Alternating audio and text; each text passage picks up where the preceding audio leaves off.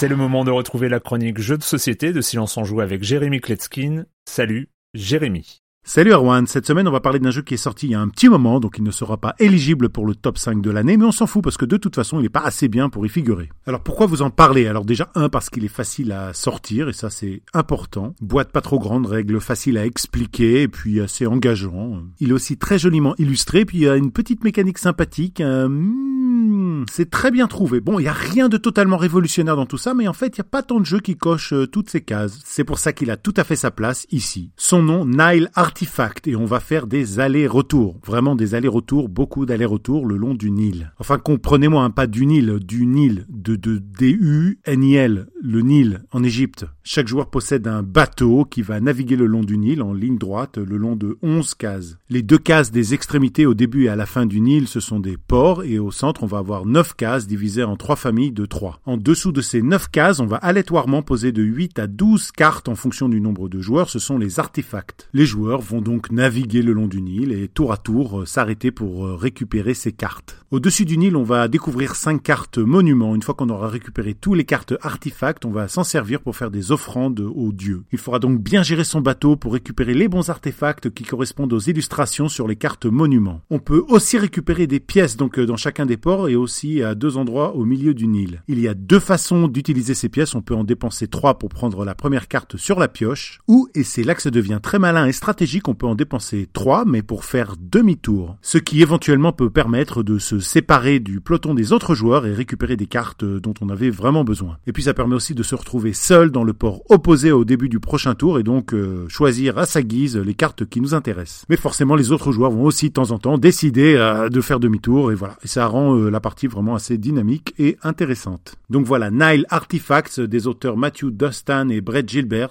De 2 à 4 joueurs à partir de 7-8 ans, euh, c'est très bien pour des parties d'environ 20-25 euh, minutes. C'est édité chez Ankama. Voilà, et pour moi, il y a des jeux comme ça qui sont pas forcément des chefs-d'œuvre, mais qui marchent très bien avec des gens qui n'ont pas l'habitude de jouer ou en famille. Euh. Je pense sincèrement que les jeux comme Nile Artifacts, qui n'ont pas de défaut, ont tout à fait leur place dans les petites comme dans les grandes collections. Ce qui est vraiment très important, c'est qu'ils ne déçoivent pas. Il y a beaucoup de jeux qui déçoivent, il y a beaucoup de gens qui déçoivent, mais Nile Artifacts, il ne déçoit pas. Bye bye Mom deserves the best, and there's no better place to shop for Mother's Day than Whole Foods Market. They're your destination for unbeatable savings, from premium gifts to show-stopping flowers and irresistible desserts. Start by saving 33% with Prime on all body care and candles. Then get a 15-stem bunch of tulips for just $9.99 each with Prime. Round out Mom's menu with festive rosé, irresistible berry chantilly cake, and more special treats. Come celebrate Mother's Day at Whole Foods Market.